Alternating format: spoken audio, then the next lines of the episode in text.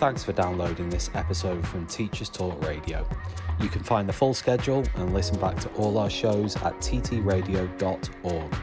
Enjoy the podcast.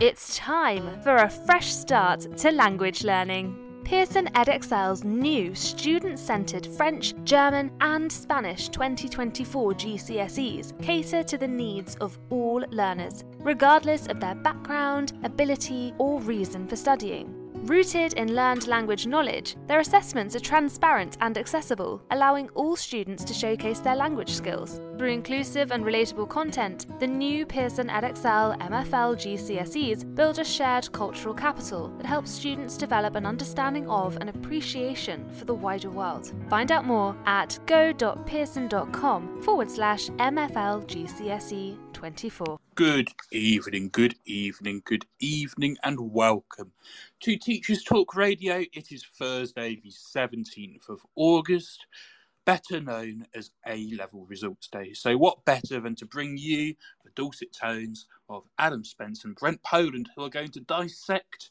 the news, we're going to look at the levelling down by region, the regional variation of the results. We'll be looking at how many students managed to last for two years. We'll, of course, be looking at the drop in A stars and A's, and we'll be looking at the reaction from politicians, from teachers, and from everybody else across the last day, including Gillian Keegan's comment that actually these results won't matter within a few years, which has caused quite a bit of consternation. We've had Alastair Campbell replying to us, we had the comedian Dom Joly, we've had reactions from the Labour Party, and we've also had a lot of teachers saying, well, actually, Gillian Keegan has a point.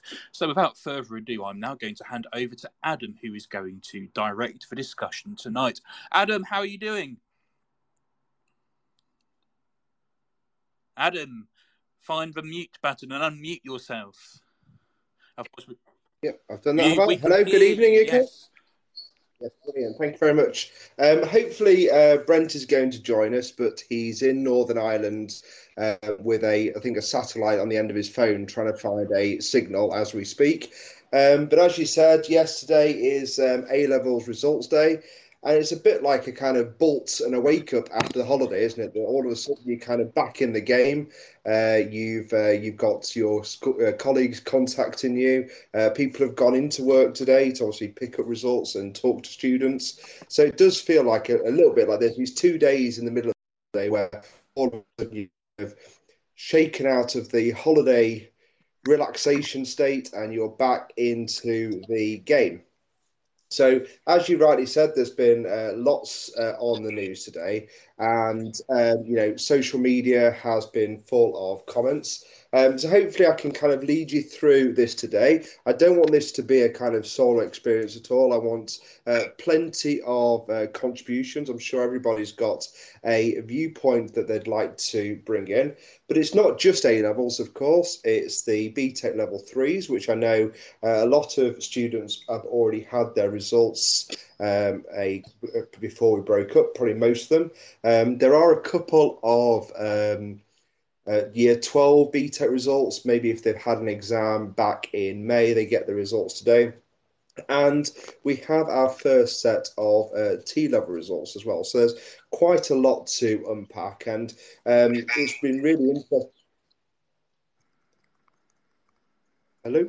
That... Yeah, carry on. Yep, sorry. and uh, yeah, so there's been lots of data being kind of crunched today. So uh, that's just fantastic. So I just want to, before we make a start, say just to mention that uh, today's space is brought to you by uh, Pearson.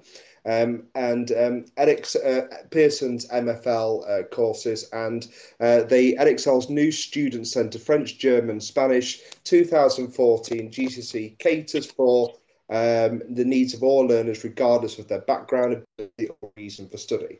Uh, these courses are rooted in learned language knowledge. Uh, their assessments are transparent, accessible, allowing all students to showcase their language skills through inclusive and relatable content. Uh, the new Pearson GCSEs build a shared cultural capital that helps students develop and understand understanding and appreciation of the wider world.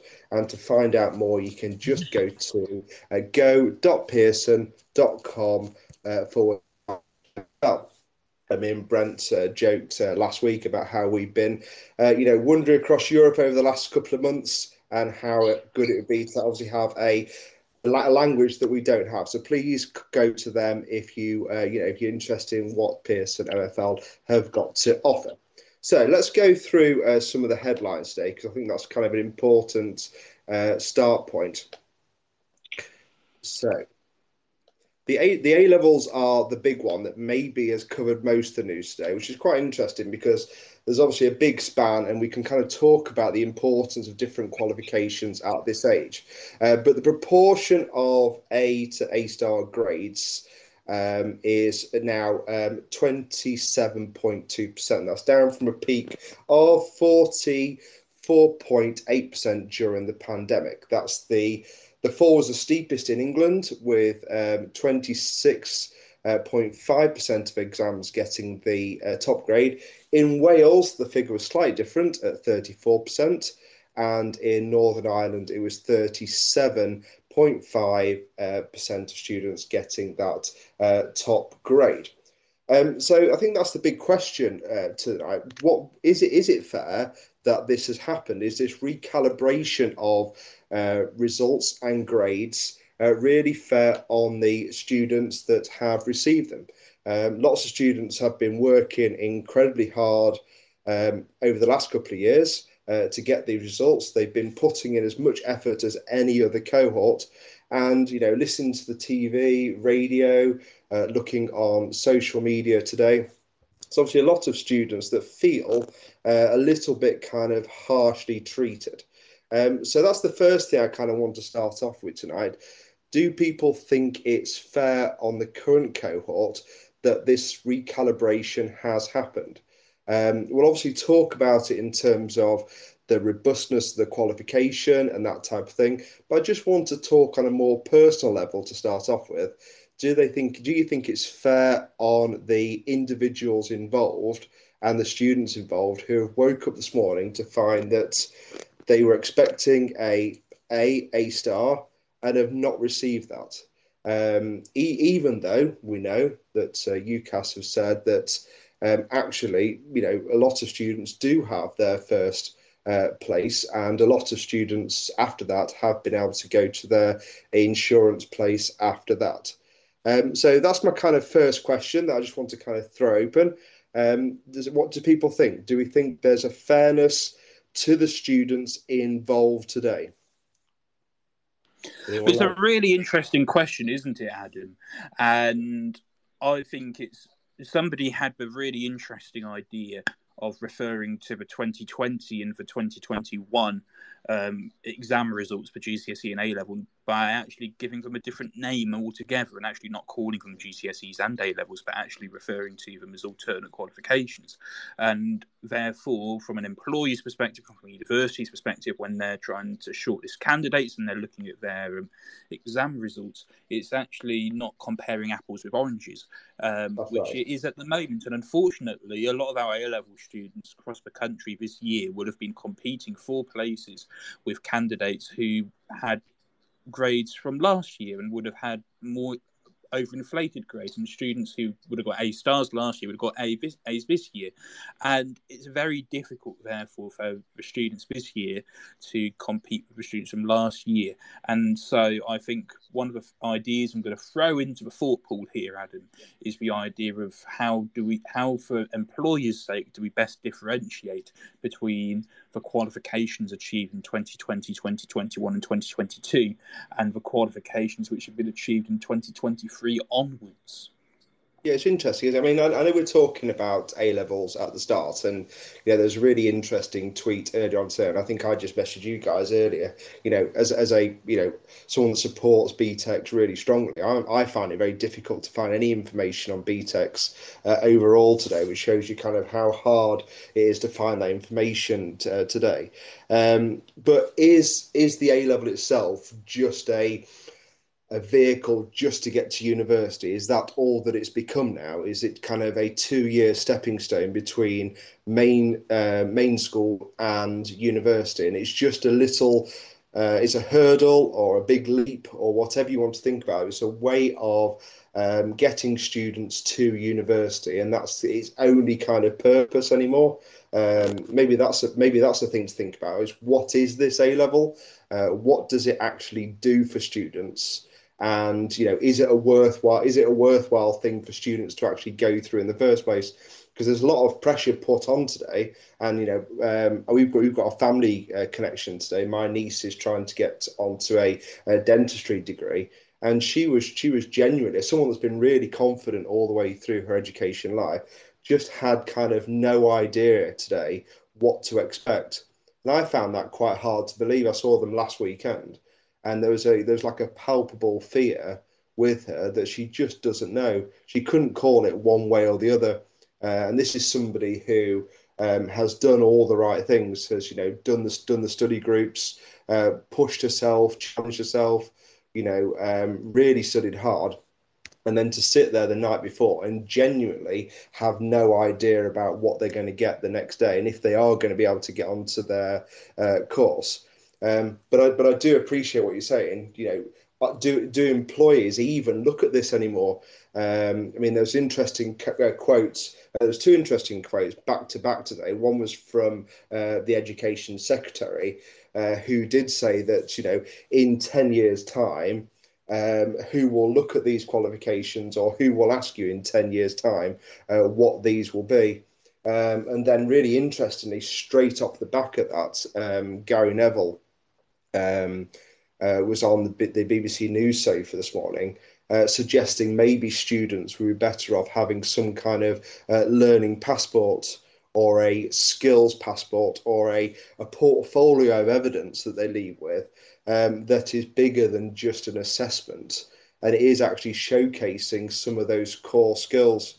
Um, so really, really interesting perspective there of, you know, what what do people think this thing is? Um, and maybe there's a lot of um, self-made um, um, business business people that maybe haven't gone through the A level sixth form cycle themselves, um, so they probably don't fully understand what this kind of process is anyway. Let's start with Gillian Keegan's quote then. Yeah. So she said, They won't ask you anything about your A level grades in 10 years' time, but I'll ask yeah. you about other things you have done since then, what you've done in the workplace, what you did at university. And then after a period of time, they don't even ask you what you did at university. I mean, she has a point, doesn't she? Yeah, yeah, uh, absolutely. At, at, once you and it's about the idea here of A levels being a gateway, a pathway into going to university or getting an apprenticeship or going into a workplace or going to whatever you need to do. And it's exactly the same with GCSEs as well. Once you've got your GCSEs and you've got what you need to go to where you want to go, they suddenly don't really matter anymore. So she does have a point. But then on the other hand, there are two issues with this, aren't there? The first issue is that um, actually, in some jobs and in some sectors, what you get at GCSE and A level does really matter. And one of those, which Gillian Keegan kind of missed out, unfortunately for her, was the education, the teaching profession. In order to yes. train as a teacher in England, you have to have your pass at GCSE in English and in maths. And if you want to teach primary, you've got to have your pass in science as well. Those results, yes, they're a gateway to getting onto A levels and then onto university and then onto whatever you want to do. But actually, those results and those GCSEs still matter if you want to become a teacher. And I think that's a really important point. And also, what about those students who didn't get what they need for A level grades? In 10 years' time, they might be thinking, well, actually, if I'd worked a bit harder, I could have gone and done what I really wanted to do. Instead, I had to go down this path instead, and I didn't really enjoy it. So there's a couple of perspectives on Gillian Keegan's. Feel free, of course, to tweet along and sh- share your thoughts with us. That speech bubble in the bottom right hand corner allows you to tweet along with the space and offer your thoughts on the results of the day and the latest reactions from all sorts of people on results day and share your results day stories as well. And of course, you can call in if you're brave enough. The bottom left hand side you can press that request button and you can call in as a speaker. We would love to hear from you this evening. Adam, back to you. Yeah, no worries. So, so there's there's other um, that's great. Thanks for your input. Um, there's some great info, data that's been put out. I've been following a guy called uh, Graham Cumming, uh, called at uh, Maths Not, and he's been putting some really crunching some data today that's really interesting. You can kind of uh, follow him to see the kind of wave of data that he's managed to put together from the exam in 2019 to the uh, inverted commas rogue algorithm in 2020, uh, the CAGs in 2020, the tags in 2021, the exam then in 2021 22 with uh, additional support and the exam now in 2023. And we can see, you can see on that data, the big peak is at, uh, in terms of the tags, was in the A star and A kind of category. It does flatten off then as you go through uh, some of the data. So that's the big headline today, is that kind of top mark uh, of A stars and A. And I know from my niece's perspective, it was that that she was hunting down at, uh, today just to get onto those kind of uh, dentistry courses and those you know those red brick universities where people have really uh, pushed themselves to to get to today. So um, has anyone got any kind of perspective that they want to kind of bring in? How has your results day been? Um, if you'd like to kind of comment or you know just put your hand up and i can let you in to speak Okay, I'll give you. A been interesting, hasn't it, Adam? I mean, my results day story was um, I, I, woke up at 6 a.m., logged on to Edexcel yep. Results Plus, and there were my results. And interestingly, I had no lag.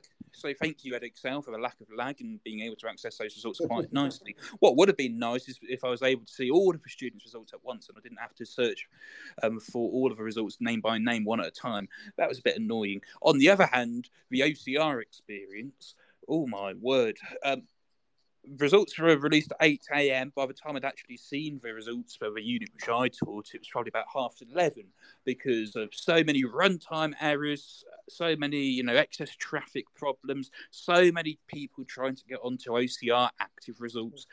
It was a real pain. Unfortunately, of course, schools and all of the centres get given the results the day before, so we had the printouts. But to actually see the unit by unit breakdown and the question by question breakdown, my word, that was quite difficult. So yeah, mixed experiences. Yeah. And, and, um, and, and, there, was, there was that kind of uh, unfortunate story. Was it yesterday where one school had actually sent them out a day early? Uh, which is a kind of a bit of a kind of boop uh, on their behalf. Won't name the school, but uh, obviously they they got kind of it got pulled up straight away that they got that um, data kind of sent off before it should have been released. Um, but yeah, you're right. It's that moment, isn't it, that you suddenly just kind of bolt upright out of your out of the slumber of the summer holiday, and all of a sudden you're kind of back in the game for a day, and then it kind of peters off again for a week, and then you kind of back in again uh, for the GCSEs, and then you kind of back into the swing of school. Um, but one of the one of the other interesting bits of data that I saw today was the um, proportion of A stars to A awarded by uh, region mm. in 2019 2020. Um, so it's really interesting because this, is also kind of linked to uh, those real peaks in the tag uh, uh, scores as well, and what they call the over, what kept being called today the overinflated year or the overinflated kind of grades that we need to be brought back into line uh, from. Now, really interesting. The the the A star to A level grade in the tag system were at their highest in the in the London region and the um, south uh, southeast. Now, if you look at the uh, results today, uh, the proportion of A stars uh, re- awarded um, t- today as well has also been highest in those two two regions and lowest um, in the uh, north and northeast. So there's another element that's coming through today again about how um, there's this you know inbuilt uh, disadvantaged um, you know disadvantage is, is disadvantaging the disadvantaged students even even worse today than it did kind of previously so that trend has carried on um, so the whole levelling up debate over the robustness and fairness and that type of thing, well, we know again that the students that are the most disadvantaged are again being hit by this uh, grade recalculation today. So that's another kind of uh, interesting perspective to bring in today as we're getting these uh, getting this analysis kind of uh, coming through um, as as as it happens. I don't know if you've got any perspective on that uh, that you'd like to bring in. Are you in the north and northeast uh, t- tonight? Are you seeing that you know um, divide widen again? um, from from the south and the, and the London regions as they are seemingly again achieving the um, highest grades and therefore um, the students those schools will end up in the uh, top universities the top courses and uh, they will be getting their places and students in the northeast and the north will be the ones going to um, their insurance places or going through clearing or maybe not even getting their place at university uh, today.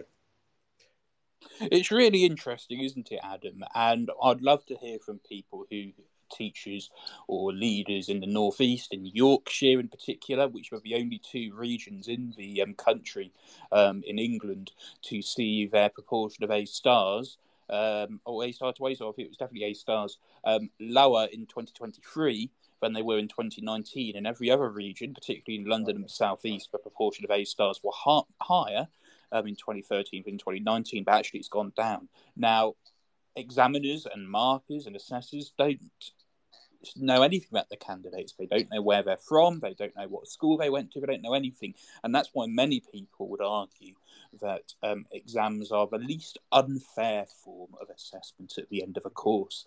However, we have this disadvantage gap, we have this regional variation in results. And I think it'll be really interesting over the coming days and the coming weeks, and perhaps even longer. There'll be many think, many a think tank um, and many a policy institute looking at the correlations and perhaps the causations um, between this regional variation and the results, and whether it's the impact of a pandemic, whether it's, it's aligned with poverty or deprivation, or with the availability of subject-specific teachers. I wonder how many um, people who did A-level physics this year were taught by a physics teacher.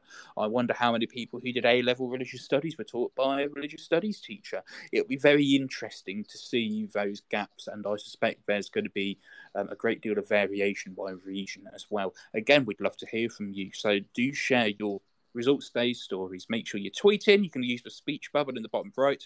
You can request to speak with the button, the request button on the bottom left. If you've got any questions for Adam, please make sure you tweet them to us as well and tag us in at TT Radio and Official. And if you were listening back on demand, make sure you give us a follow on Twitter and make sure you subscribe to us on our website, ttradio.org. It's time for a fresh start to language learning. Pearson Edexcel's new student centred French, German, and Spanish 2024 GCSEs cater to the needs of all learners, regardless of their background, ability, or reason for studying. Rooted in learned language knowledge, their assessments are transparent and accessible, allowing all students to showcase their language skills. Through inclusive and relatable content, the new Pearson Edexcel MFL GCSEs build a shared cultural capital that helps students develop an understanding of and appreciation for the wider world. Find out more at go.pearson.com forward slash MFL GCSE 24. Back to you, Adam.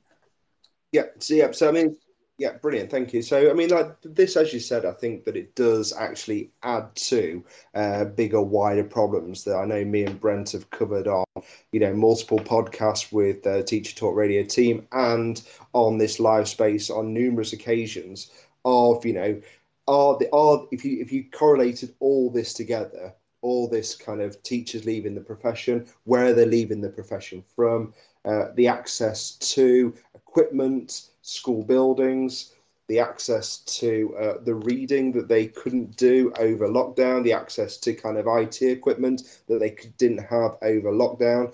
I wonder if it's just a pure and simple re- resource issue that some students just cannot access the resources required um, to get the higher grades. And it doesn't matter how hard they work or how hard you know their teachers are working, probably even harder uh, than in most. They're actually just up against something, um, you know, that just they cannot get a they cannot get a level with the students in the London and the southeast. And I know this is something that is, you know, talked about in all sorts of, you know, regions or different areas across the country when we talk about kind of public spending, you know, access to transport, access to uh, good Wi-Fi, access to uh, good teachers, access to you think about you know all those schools that have the uh, tutor companies all around the kind of area you know the infrastructure that's around education that supports a individual child is much greater than an individual school. It's much greater than an individual teacher. You know everybody's working incredibly hard. We know that because of burnout rates. We know that because of testimonies from teachers. So we need a policy now that properly addresses some of these clear um, disadvantages that are appearing in our and in our system.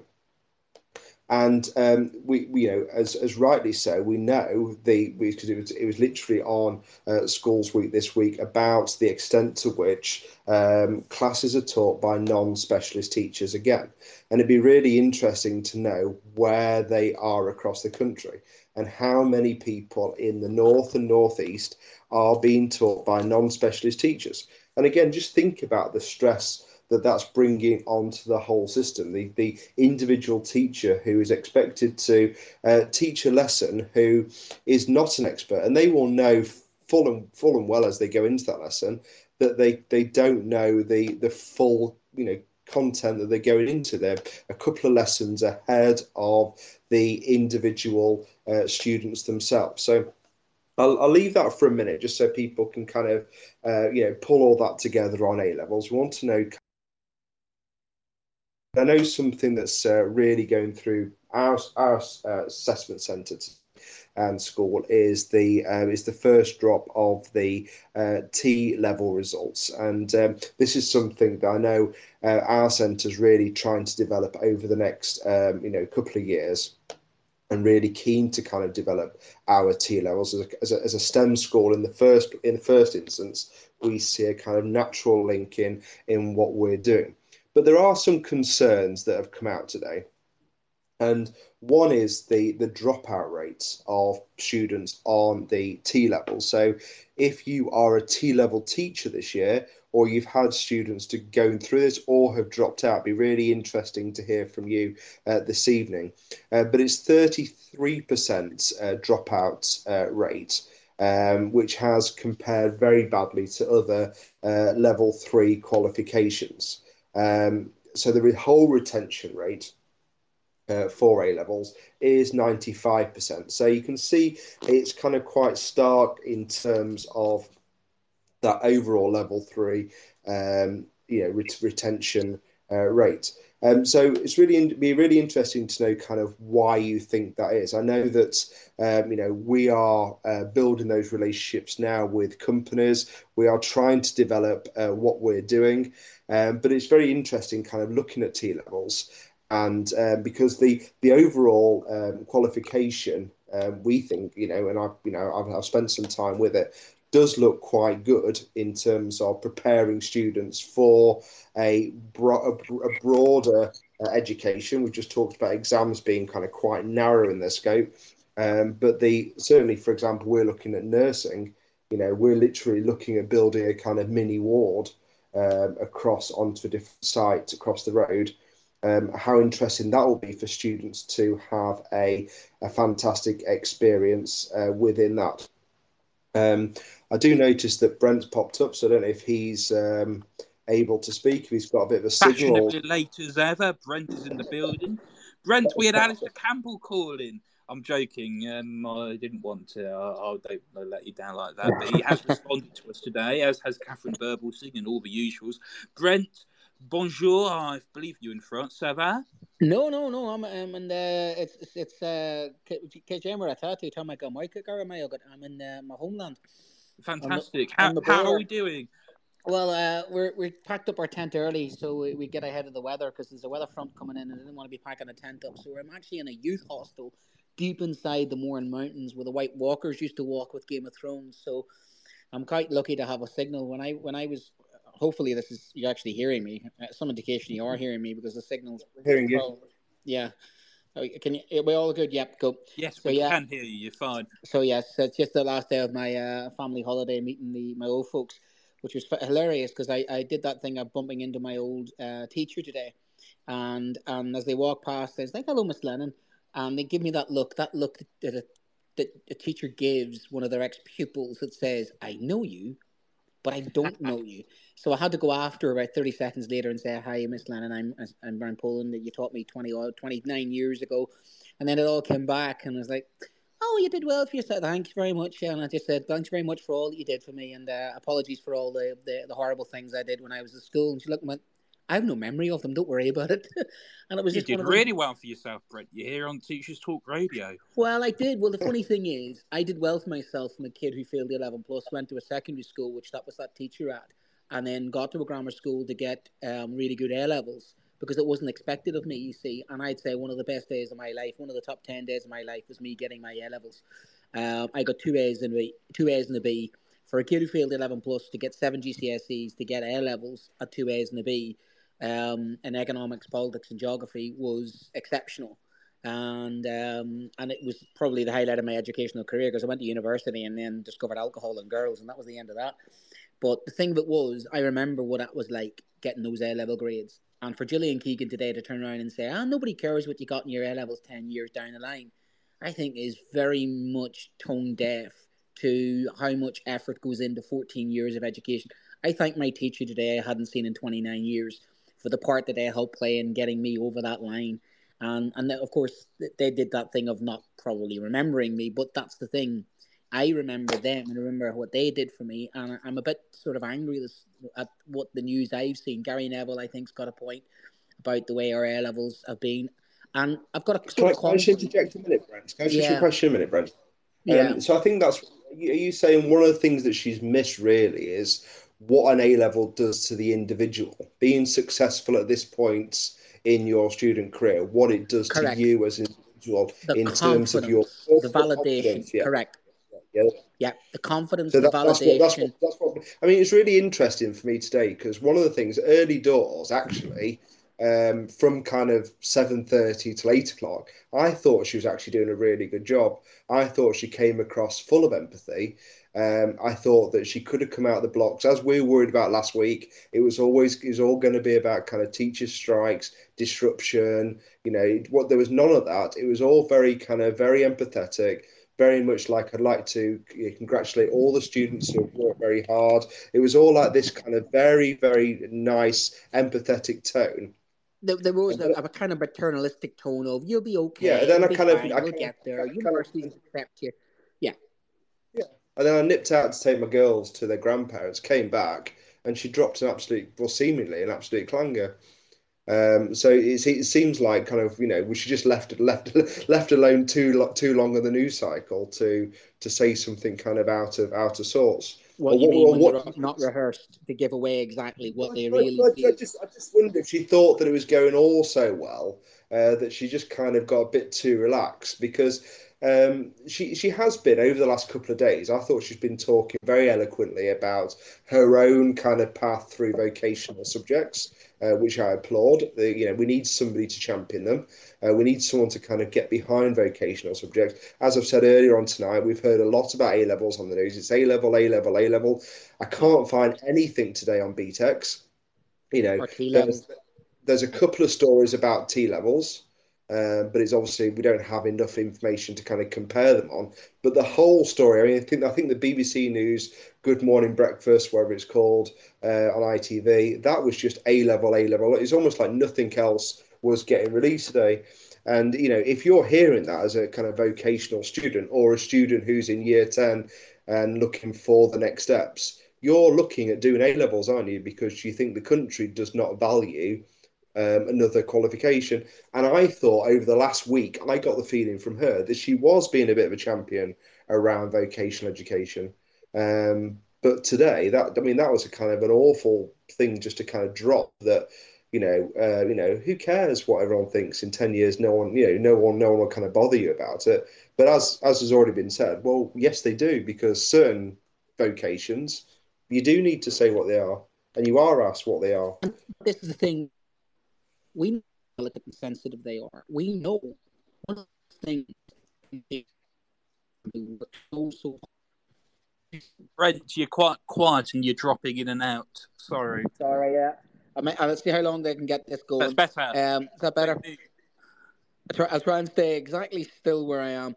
Um, but that's you're, the thing. You're on the top, you're the top bunk I'm, I'm literally outside in a in a in a outside hall, a, a veranda. I'm literally 400 meters up in the Mourne Mountains. As I say, I expect um, White Walkers come around the corner. Um, my school's just around miles around the corner, up with the sheep and the, and, and, and the donkeys. I'm actually not joking about that. Anyway, go back to it. the thing is, is that we know that the system is broken. We've known the system is broken during COVID. We, we saw the system being broken even more during COVID. So this idea of going back to where things were pre-pandemic is really, really annoying me because you're going back to a system that was clearly not fixed. And and then yeah. going back to normal. There is no going back to normal. The gap between disadvantaged and advantaged is getting bigger. The only gap that's closing, ironically, is the boy to girl gap seems to have closed with A levels. Um, and that's possibly, you know, I would say that's down to the terminal exams because terminal exams, I, I'm, I'm speaking in behalf of myself being one of those type of boys that could walk into terminal exams and somehow be able to just override you know, two years of nerves and just walk into a terminal exam and I'm not saying wing it, but having that la- laissez-faire sort of attitude. Um, we know that there are students, some fantastic students I've taught down the years who just don't go to exam halls, do the and I think that's what I think Gary Neville for me hit the nail on the head when he said, you know, our exams are prehistoric. Mm-hmm. You have two years of solid work. 14 years of work goes into educating a child. 14 years, 15 years even, to get them to the stage where they get their A levels. And it just comes down to what? Two two hour exams. It's tough. That's really, really tough. And I don't think it's I. Maybe she's right in the sense that um, you know, in ten years' time you recover. But some children don't have the rescuing factors. They don't have the mumsies and dadsies who've got connections like most of the Tory party have. They don't have the cultural capital. They don't have many life chances. That's the thing. From working class kid like myself, my A levels were massive to me because if I didn't get them, the alternatives were my life was going to be a very different place. And a lot of children don't get to recover from you know, failing exams because they don't have the cultural capital. They don't have the backup. They don't have the supportive parents. They don't have. So, so, so it know, can be the real slide, sliding doors moment uh, where your life can go in one or two ways, and and that's maybe what she's missed today. Um, is that is that you know some people, some students will have to make a call today. Um, they're already kind of anxious about university. Um, there was a great Newsnight uh, program last night showing the kind of anxiety across the board around kind of the fees and everything else that goes on with university, and particularly kind of what's going on with universities and the um, some of the quality that they're getting in terms of marked uh, assessments and that type of thing at the minute but they yeah, they're really looking at that from a consumer's point of view and thinking can i can I afford this investment, this opportunity cost now? If I'm not getting my first place because I've been infected today, is it worth me going to university and just doing a degree somewhere just to move on? Or do I just need to make that kind of very mature decision? Because a lot of students are very mature now. They're very realistic. They're not kind of if I look back where I was, I was just kind of, you know, away with the fairies, really, just kind of wanting to jump from, from one, one, one post to the other. To kind of, I, I didn't have the level of thought, but they've been forced into it by, you know, you have to pay nine thousand pound, ten thousand pound, whatever, plus the rents, plus the cost of living, plus everything else. You need to go and get a job. You need to go to a new city, find work, make friends, do your course you know, there's there's a maturity and a grown upness that is forced upon them all of a sudden at that age that they do need to get on with it. So some students will make the call today that actually, you know, I need to go and do something else. And that might mean just getting a job. And there might be some great students um, and you know, one of the points that was made last night on Newsnight, which I think was really good from a really, really good point, was actually university, the the stuff that people bring out of university in terms of their study and their outputs for, for the for the is a benefit for the whole of society. Um, it's not just for the individual. They might be the people that leave university and could solve the energy crisis, or they could solve a the the, you know, the global warming um, crisis, or they could create a product or a service that revolutionizes the way we all think and see the world. Um, and for those students who have just missed out because of a recalibration or a rethink of what we expect a a star to be to, a star to be today, you know, could be kind of very devastating. They might just, as you said, not have that backup of uh, you know their parents and their parents before and their whole family are all university um, you know undergraduates and graduates therefore they don't they're the first person in the family okay and i would, i was but Adam, as yeah. a counter to that let's just yeah. think about the university dropout rates for pandemic grading, it's 30%. It's higher than it normally is. And that's because a lot of students who had overinflated A level grades have ended up on university courses actually they probably weren't well suited to. And actually, had yeah. the grade A level grades been as per 2019 and before, they'd have ended up going on a pathway wherever that may be, which would have suited their, you know, aptitude much better. So, um, you know, we have this argument about this, but actually, with what we hopefully what we're going to see now is a lower dropout rate for universities because students are on a course um, at university or wherever they may be, which suits them much better than actually what a perhaps unrealistic set of grades might have done in the first place. Yeah. Well, see, the counter to that, I would say, is that sometimes university it's not the academic ability, it's the stage of life. There are people that go to university off at 18 that maybe need to take a year or two. I was one of those. I needed to take a year out. I was exhausted after my A levels. But my parents pushed me into, no, don't take a year out. I probably should have taken a year out. And noticed a lot of my more mature kids these days do sort of build up some cash reserves. I know some of my pupils that uh, avoided going to university during the COVID era, they took a delay of a year and went, and some of their cohort in that COVID era struggled more than they did because that extra year just maturity. It may not be academic ability.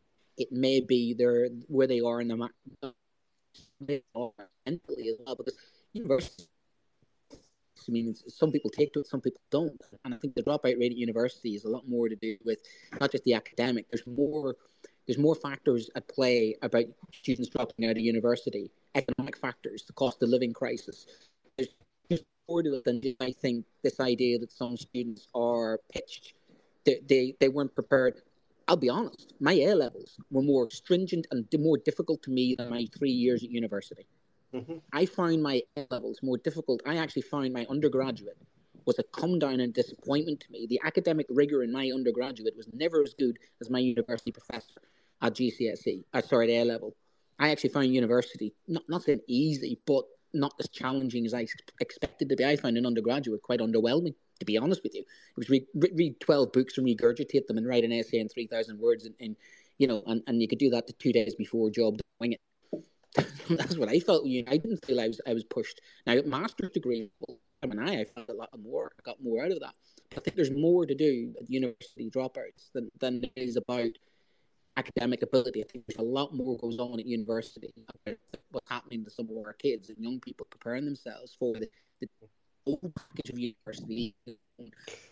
This is one of the points I think, I think you picked up on this earlier, brother. This is one, one of my questions earlier was is does A levels itself is that is that its its own purpose just to prepare students for university? Does it have any other purpose um, than than that? I mean, if you didn't go to university with A levels, you know, is that is that kind of then just a, a, a, nullified experience? Is is there any is there any point to that? I know students do have to stay and do something after school, and they have to stay on uh, at school or in edu- education.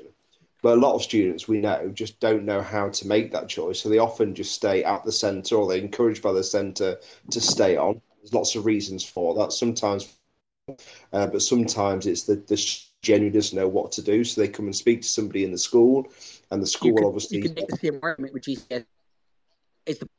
The to get you on to an A level course.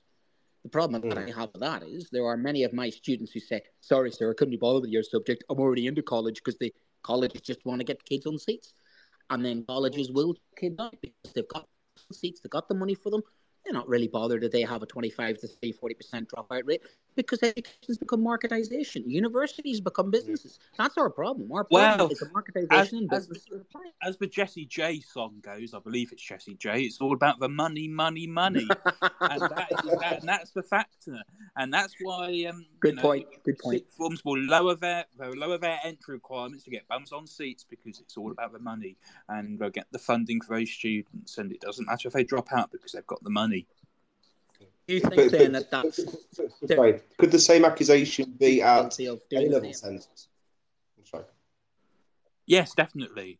Yes, definitely. I can't say too much because I get into trouble, but um, I think I think a lot of places um, near me um, probably fall foul of that um, quite significantly, um, accepting students onto courses um, who, to be honest, even if they've got GCSEs, they're probably, you know, they're, they're probably not quite right for it. Subjects like, for example, English literature or even politics or something like that, which requires a lot of reading, a lot of writing, a lot of sort of doing a lot of work outside of the classroom.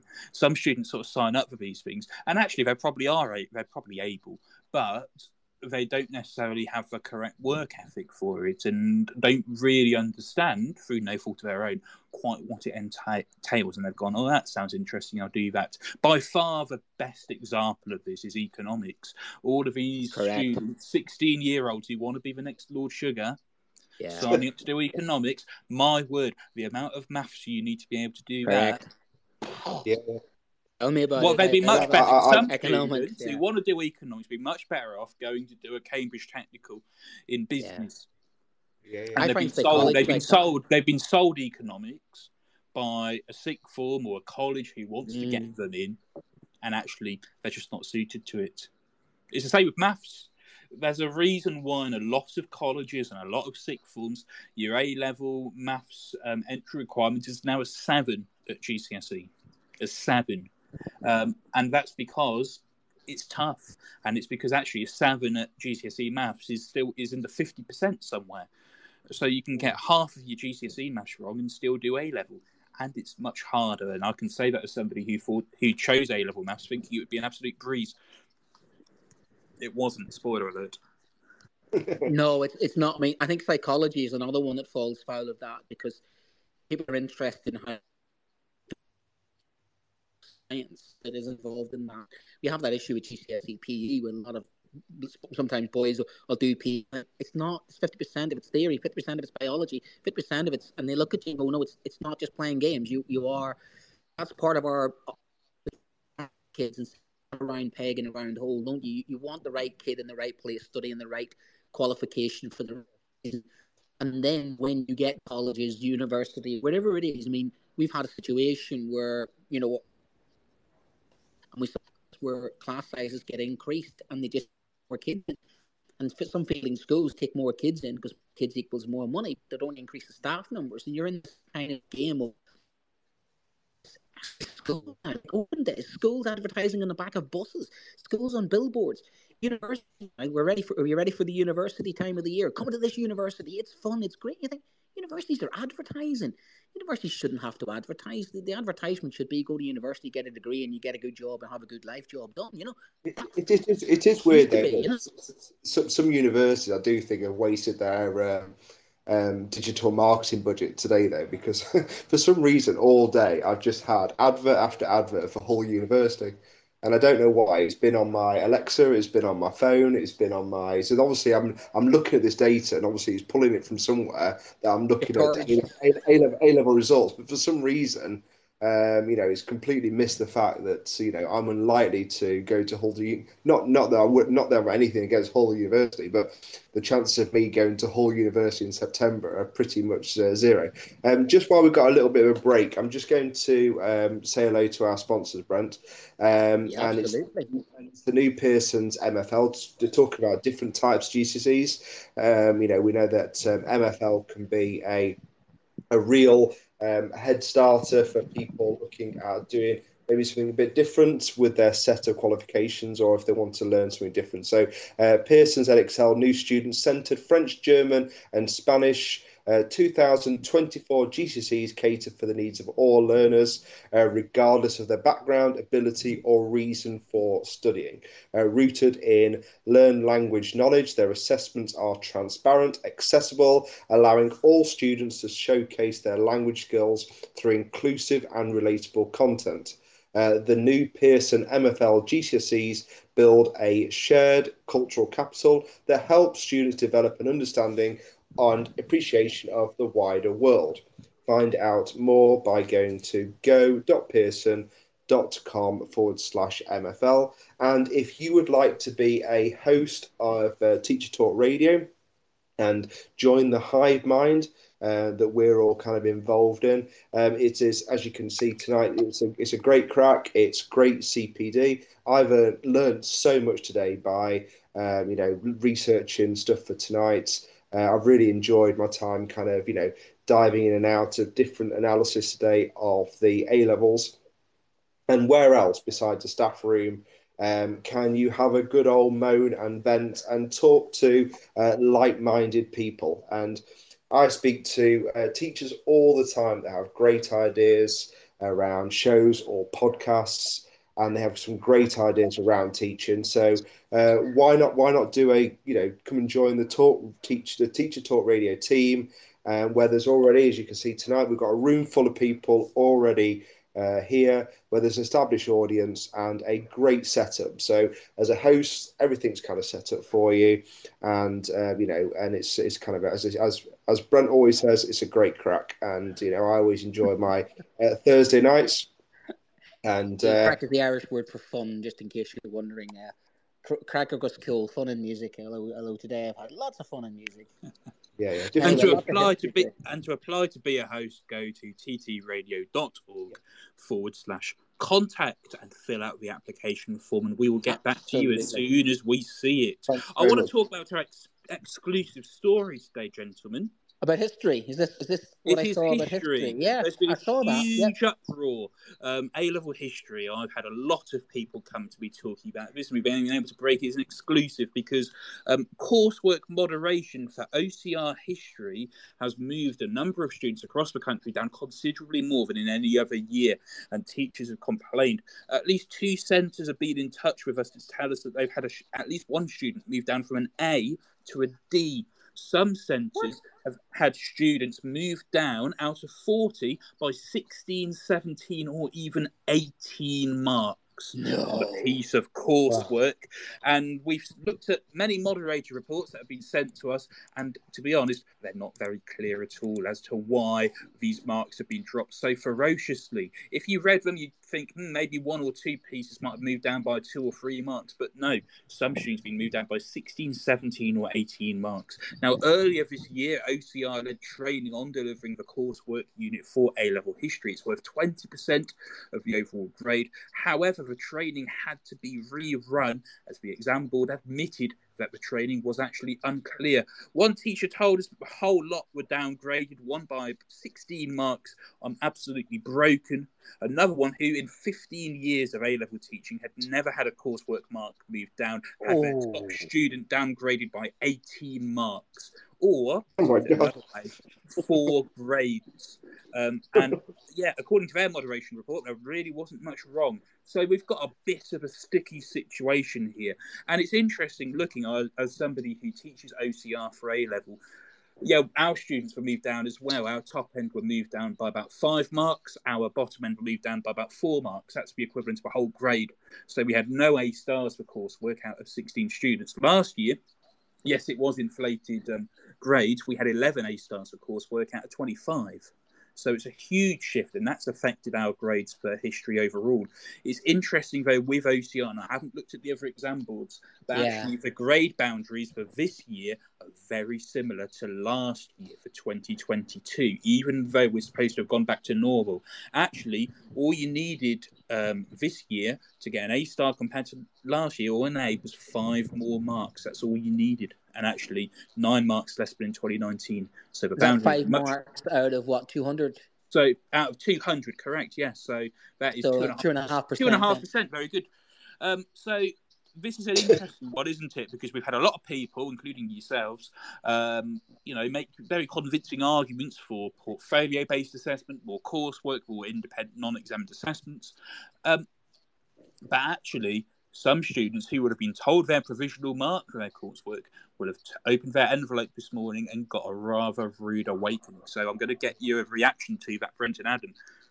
Well, as a history teacher, um, I, the thing is, with three things about that. One, it calls into question, you know, parents trust teachers, pupils trust teachers. That completely undermines teachers, and and that can be a tough thing. Another thing that could do is that, that again can if that shift grades boundaries down, that could be the thing that costs that that person getting that B grade or that A grade that they might need to get into that course at university. That might shift them out. And again, it might make them change their mind about the course.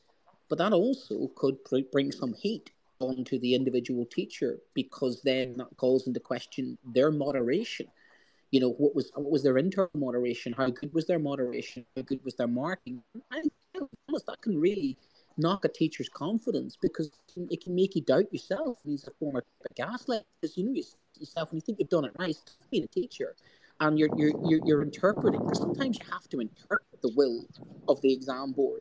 And and there are those in the know you go on courses don't you to, to make, make sure you're doing it right. So I people have gone on course and say, look, we want to make sure they don't make mistakes.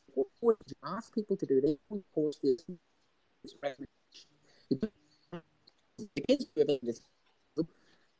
The full exam board, and this is not the.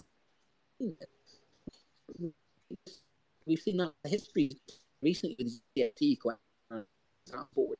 So how can we on the exam boards when they do this? This, this system and again, a teacher who's then trying to teach. Brent, you are cutting yeah. in and out. You Sorry. need to find a place and stay there. I am. Oh, I'm, I haven't moved. Magically, you're better. Keep going. It, it, I'm, it, I'm it always sounds better. We, we, we,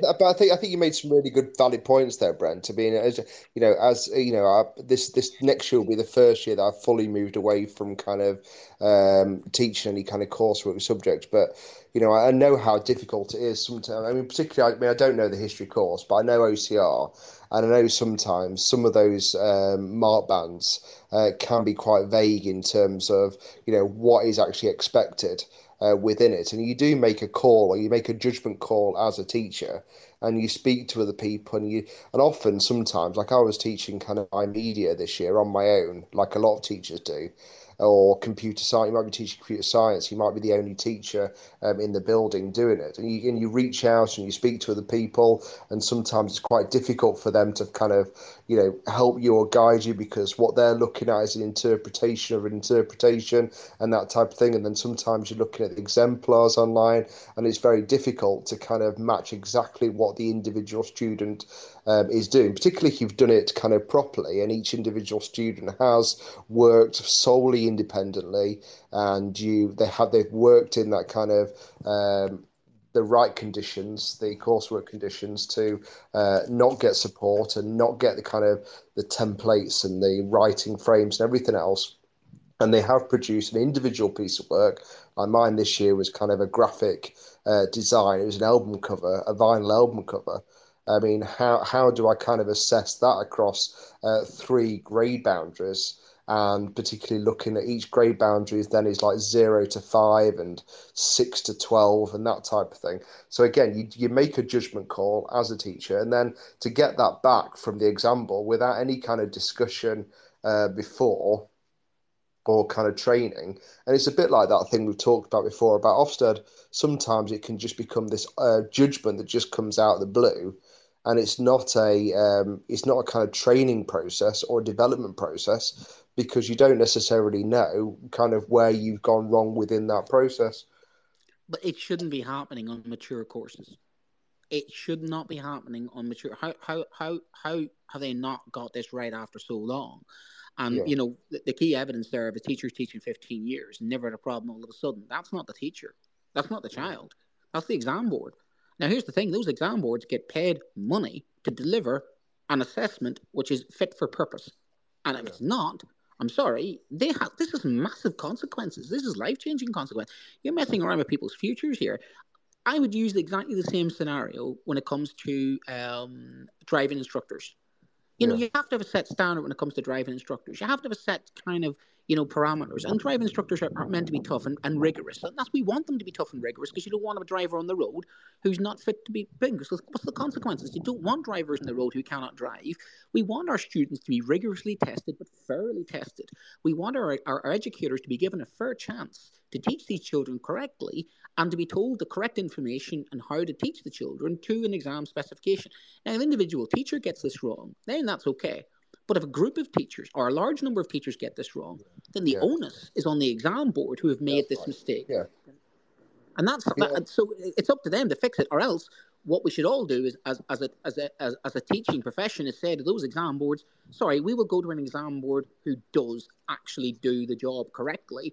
And then that, if they want the market to decide, then that's how we decide it. We, we go rigorously to an exam board. But the problem you've got with that is I don't understand why there are different grade boundaries for different exam boards. I've never understood this because yeah. that's leaving itself wide open to gaming, and I don't like that concept either. Well, well, well, well, uh, well, I've I've seen that where where where you you know you joined you know you you've gone to different centres and you've gone for like a training thing, and then so you hear you, you hear a group of student, teachers say, well now we go to Edexcel because you know we find it kind of uh, easier to teach this doing. Well, that shouldn't be the case, should it? No. That, that, you, that shouldn't, be, shouldn't be a should, I go to a different, should I go to a different driving centre and I'll pass my driving test because that driving instructor is easier? Yeah, yeah, definitely, yeah. I mean, yeah, yeah you're, you're right. I mean, I, I, I, never really thought about it like that. What, why, why so? I mean, I don't know if anyone here. We've got a room full of people, Brent. If anyone else has got any thoughts on this, uh, why do different exam boards have different um, different grade boundaries? Because you're right. It should be um, JCQ should should have it all. Off Ofqual should have it all together, shouldn't it? They should have a pay. scenario. What about different parts of the United Kingdom? Is a Welsh A star the same as an English A star? Is a Scottish A star the same as a Northern Irish A star? Yeah. Well, well think... one of one of the things we've not discussed tonight, Brent, uh, if you wanted to bring this in now, is actually just the just the basis of that these results are not equitable across the uh, nations because of the support that Welsh and Northern Ireland students have had with these exams that English students didn't. Again, I, I can't believe it is a Northern Irish saying this, but English students seem to be disadvantaged and discriminated yeah, against, don't they? Yeah, massively. Let's be honest about it, because what, why? Again, it was the same during COVID. It, there was there was a rule for the other parts, the constituent parts of the United Kingdom, and uh-huh. not for England. And again, going back to school, the disruption. I, I believe, and I'll be honest with the disruption. Here's the irony, and here's the real kicker: the disruption in English schools was worse than it was in Scotland and Northern Ireland, and yet they have the least amount of help. Yeah, that's right. Yeah. Well, it, see, it seems to be that way, doesn't it? I mean, I mean, I, I mean, I, I can't understand why students weren't given some kind of support um, this this this year because it was clear that there were there was huge disadvantages. Um, certainly, as we as we've said, we've we've we've, do, we've done uh, shows before, haven't we? Where we've said how yeah. much of different areas. Maybe this maybe this answers the questions from earlier. Why is the north of England so low today compared to the south of England? Well, it could be that, couldn't it? Because funding, of, cultural capital. No, no, COVID. Actually, COVID. Actually, they're more affected by COVID. Well, there's there's there's so many impacts you can have. There's the funding, there's the cultural capital, there's the state of the school buildings, there's the economic situation, there's the economic downturn, the cost of living crisis. No, no, no I, I, understand all that, but there's, there's, there's, there's pockets of that all in the southeast as well, isn't I know it's I know it's, I know it's wide in that, but I, but I just wonder if one of the factors that we're not looking at, the elephant in the room here, is that there were more students off from school in the north of England from actual COVID. Well, we know disadvantaged disadvantaged peoples suffered more in COVID, and looking lo and behold, we have a situation that disadvantaged peoples from disadvantaged areas, mm-hmm. the gap has widened. Now, what's yeah. that all about? Tell tell me there. And this for me is this is this this is the thing I cannot get my head around. When Gavin Williamson and the rogue algorithm I thought after the rogue algorithm, a bit like what happened last year with with, with Ofsted uh, and Ruth Perry, what there are times when you say to yourself, something has to change. There are times when you think, right, this is it, this is it. That it's got to be. People have got to be aware now. The exam system is not fit for purpose. We saw it laid bare during the COVID crisis when the rogue algorithm just spat out exam results and it massively disadvantaged pupils from especially really high functioning, high ability pupils, but from disadvantaged yeah. areas. And they were just openly discriminated against. And, again, I go back to what Gary Neville said. We are in a system now which seems to be creating an American type system where if you live in a certain area in a certain postcode, but even even the way the the whole system is, where there's some grammar schools in some place, some not, some private schools in some place. Our whole education system is in England is an absolute mess. It's an Eton mess. I, mm. I have an Eton mess. That's where it came from because I love an Eton mess. But it's an absolute mess. it's just all over the place. There's no consistency yeah. top to bottom. There's no consistency in exam boards. Right. It's just absolutely. There's no, there's no, there's, there's, so we've currently got a system where there's no consistency across the countries that make up the United Kingdom. There's no consistency in the exam board. There's no consistency across regions because we now don't know coursework either. We now don't know who is being disadvantaged. We, we don't know about individual courses, uh, about the grades being different. I mean, like you're right. I mean, I mean, maybe it's been created by an Eton mess. I don't know, um, but it's it's certainly a kind of it seems to be shambolic. So if the the DFE wanted to get out today that we are now going back to a more robust system, are we saying that they fail with that objective today? That's just robust system. It's not a robust system it's it's not it's going back to a more robust systems headline. It's like back to normal. It's not back to normal. We we've not been back to normal. We never can go back to normal. The world has changed, and they want to go back to a system that didn't work in 2019 and celebrate that. Oh, look, we're being tough. It's like it's like being it's like the war on drugs. We're fighting a war on drugs. A good look with that. People have been taking drugs since three thousand years ago. Like war on crime. You can't win a war on crime. Like a war on terror. Yay, we can win a war on terror. Terror is a human emotion. I love when they do this. They do these sound bites of we're bringing the exams more rigorous. Yay, by what? What was rigorous about those exams? Basically, taking down the exam grades and punishing certain people, because that's effectively what they've done. And who have they punished? Oh, lo and behold, this disadvantaged to pupils who suffered more during COVID. It's just pure gaslighting. And then announcements like, well done to those hardworking teachers out there who went on eight days of strikes but didn't need to go on eight days of strikes because we could have actually given them recommended paying conditions straight off. It's doing my nutting as an educator because I want to know where I stand. And I don't know where I stand because what what's the system I'm actually trying to sell to children? Do these exams, but don't, don't, we don't know if we can trust the grades. But hey, but just in case, if you're wealthy enough, you can put them in for remarks because that's what's going to happen yeah. now. There's going to be a lot of people going to put them in. It, a lot of schools are going to have the money to put them in for remarks. Brent, let's talk yes. about remarks. This is really yeah. important, and I want to ask the floor here, and I want to ask you and Adam. You all know the answers, the two of you, but I wonder who else does. When we ask the exam board to remark a student's paper, what do they do? they, they, well, they, they charge money for it. They charge you money and they pay you back if mark changes. Correct. But, but what, send... what do they actually? What is a remark? What what do they actually do? Well, they take the part when you can't send. You only send one paper off. That's the other thing. You only send one constituent. You talk about the process. That you. Yes. yes. Well, yes. We're talking about the process, Adam. Well, the process is we go to our exams. I go to my exams office and I say, I'm not happy with this correct. I get grade boundary C and I check the grade boundary. And my usual process is if a student is one, maybe possibly two marks away from the grade boundary. So I calculate the grade boundary, see where the students have got, and then say, right, is that close enough to the line? I then ask for the script. So I then have to get the script sent me, of which then I analyze the script and then I say, right, can that be remarked? Which I did that last year, and I had three students with one to two marks out. They didn't change anything, even though I myself was still mm, that's a bit bit bit dicey. Especially in one of my papers, I felt my Germany paper and my exam board was a little bit off compared to my other two papers. In fact, there was massive differences between um, the papers, and then it gets remarked, and then you get the sort of uh, the comeback of what they say is, i.e., there are reasons for it not being. So that's the process I've had last year with remarks. But I've had students who, in English, who uh, my English department sent remark out and they changed two grade boundaries. in, in an English exam last year because they were a bit bit bit bit sort of funny with especially knowing your kids' predictions versus they are. I had another student who was their parents paid for their remarks because they were four four marks out, um, but they found two extra marks, but not the the other two needed to change the boundary.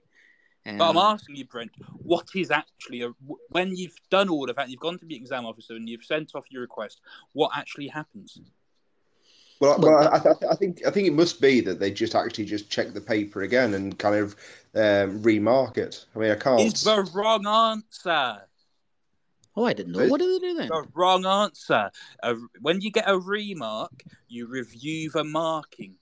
So a senior examiner looks at the marks that have been given and decides whether they are within tolerance. And now they might disagree. So, for example, on the politics paper, a student might have got 14 out of 30 on a question, and the senior examiner might have wanted to give it 16 out of 30. But because 14 is within tolerance for that question, yeah, the mark will not change.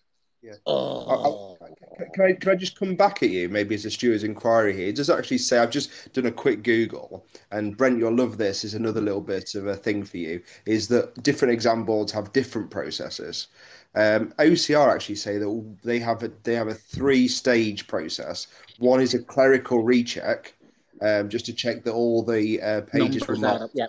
Yeah. The second one is the marking, the mark check whether the mark scheme was applied quickly and then there's a kind of full review after that. Uh, with, with and each one has different costs to it.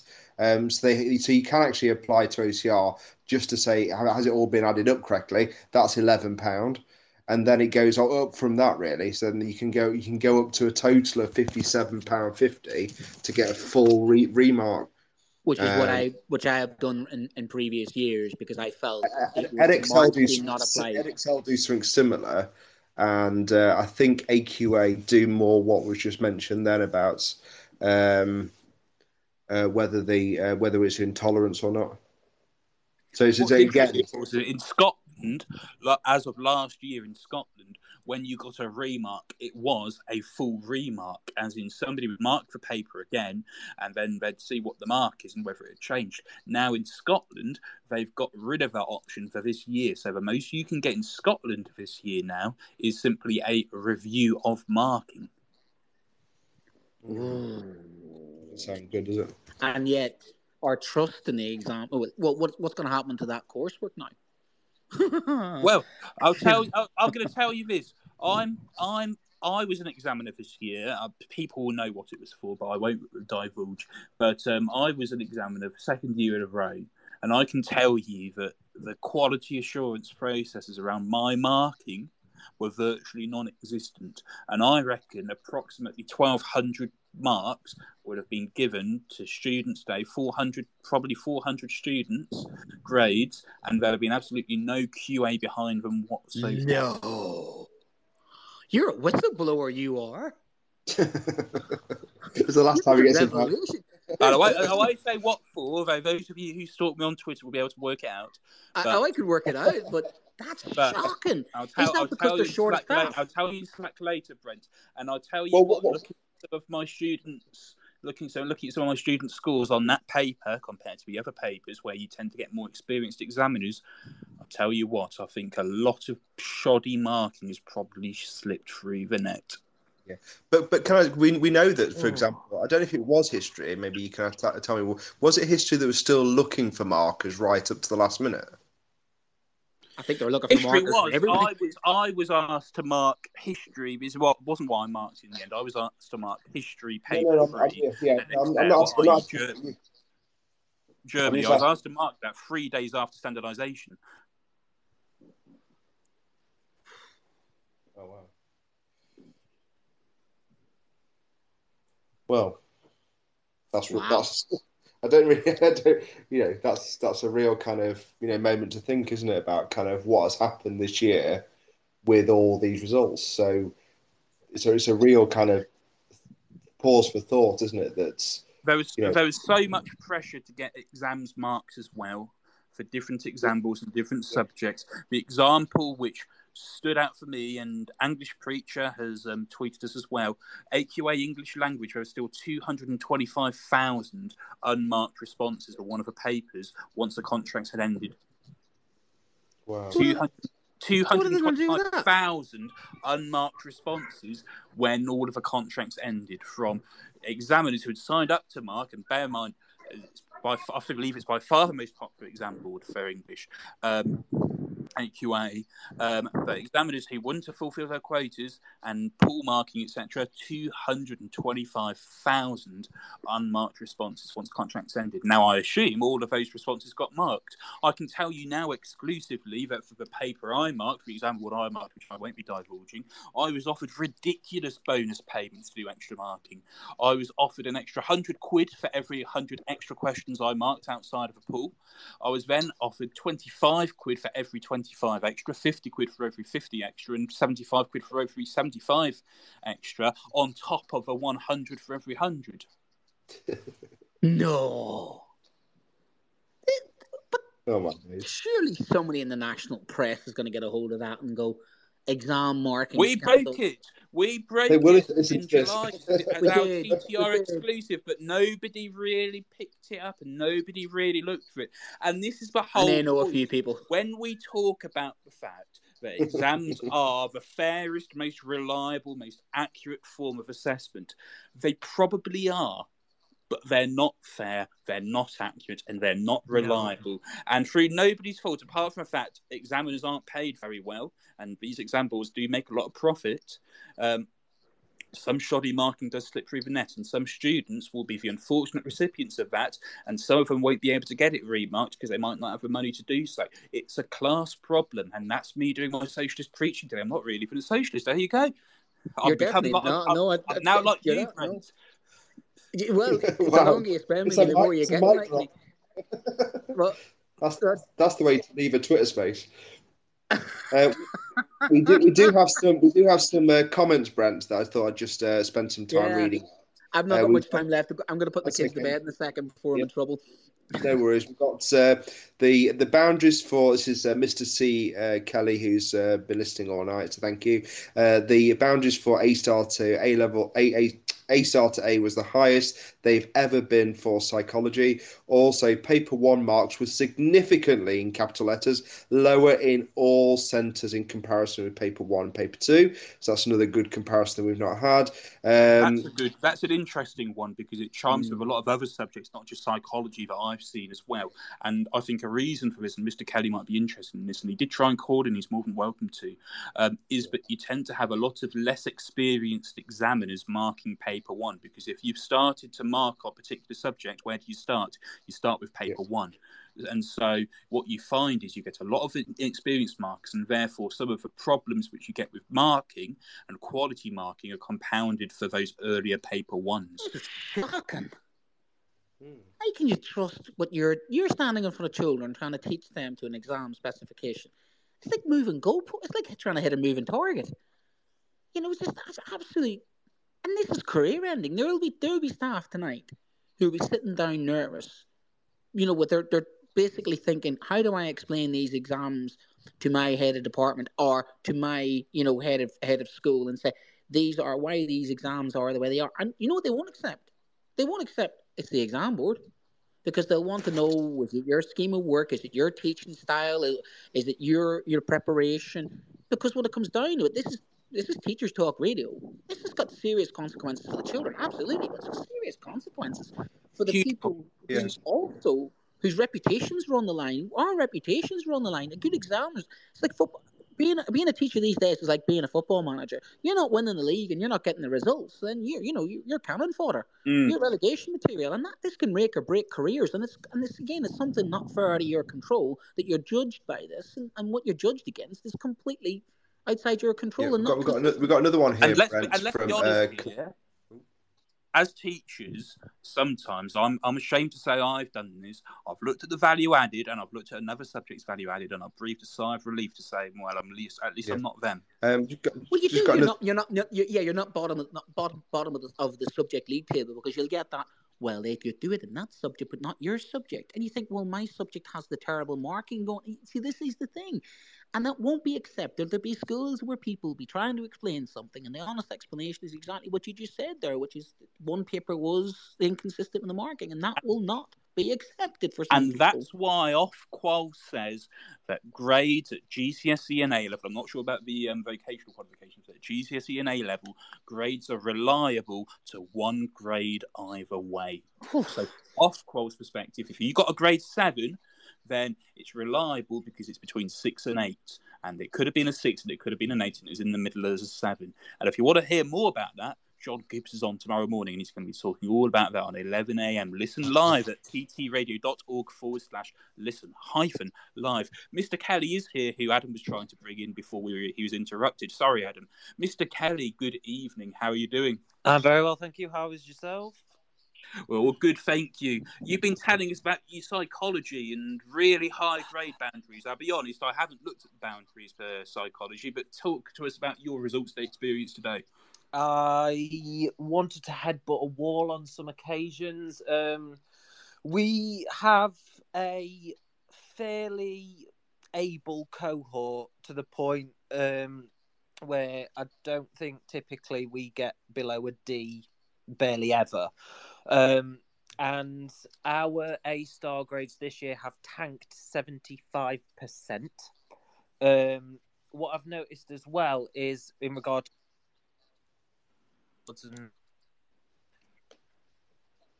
filled up incredibly quickly. So all examiners go for paper one. There was also a rumor, and I don't know how true it is or whether it. Well, it was investigated. Apparently, paper one for us in psychology got leaked and apparently Jace is it JCQ? I believe it will be JCQ. Yeah. JCQ ran an investigation into it, but never released anything, or it's not been made public knowledge to teachers. So I've got my tinfoil hat on a little bit, and I am making a conspiracy theory here.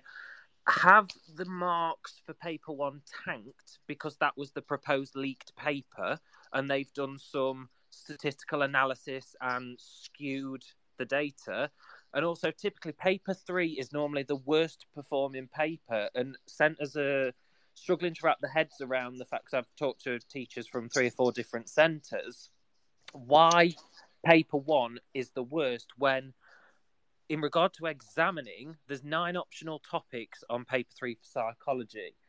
Most teachers choose three, so teachers typically teach three of the nine examine subjects on paper three. If you examine paper three, you have to mark all nine. So I I can't wrap my head around comfortable either between paper one, two, and three.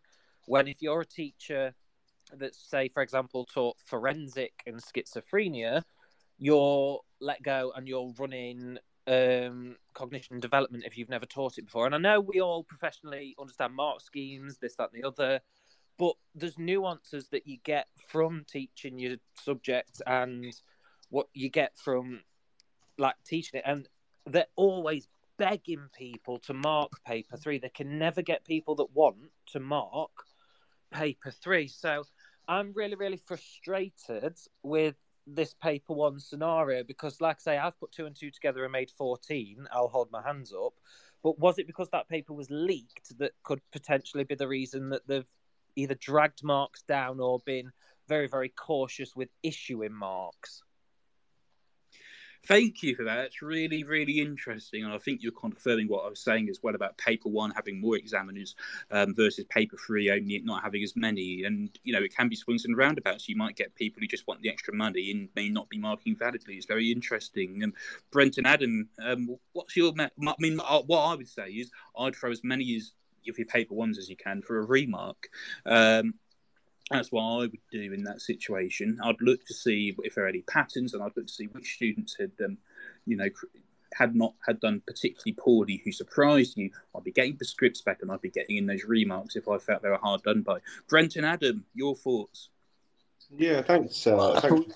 It's really, it's really interesting perspective. Actually, what's happened just just during this show is that the, the plot thickens. It's really interesting hearing different different perspectives. Now I'm going to have a. I'm just quickly looked at my results, thinking, you know, are the differences between papers, are the differences between uh, students that we expected to get um, a lot higher grades than we thought? Are there um, sudden changes in in different papers? So it def- definitely means, you know, that I'll be looking at my papers in much more detail. So thank you very much, Mr. Kelly, for your input tonight. I don't obviously know the technical details okay. of your course. I think Brent's maybe just putting his kids to bed. That's why. You okay, Brent? Or oh, can you still hear me? Yeah, I can still hear you. Yeah. Oh, sorry, the signals just dropped. I'm just trying to find the, the, the sweet spot. Still no, no, no worries. Uh, yeah. Yeah. So, so I, was, I was just, I was just saying. Come. I, I, I think it needs to be a conversation. Through, I think my 19, 20 years one of the hardest years of my profession.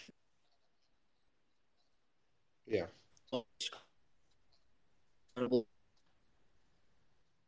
Years. These children.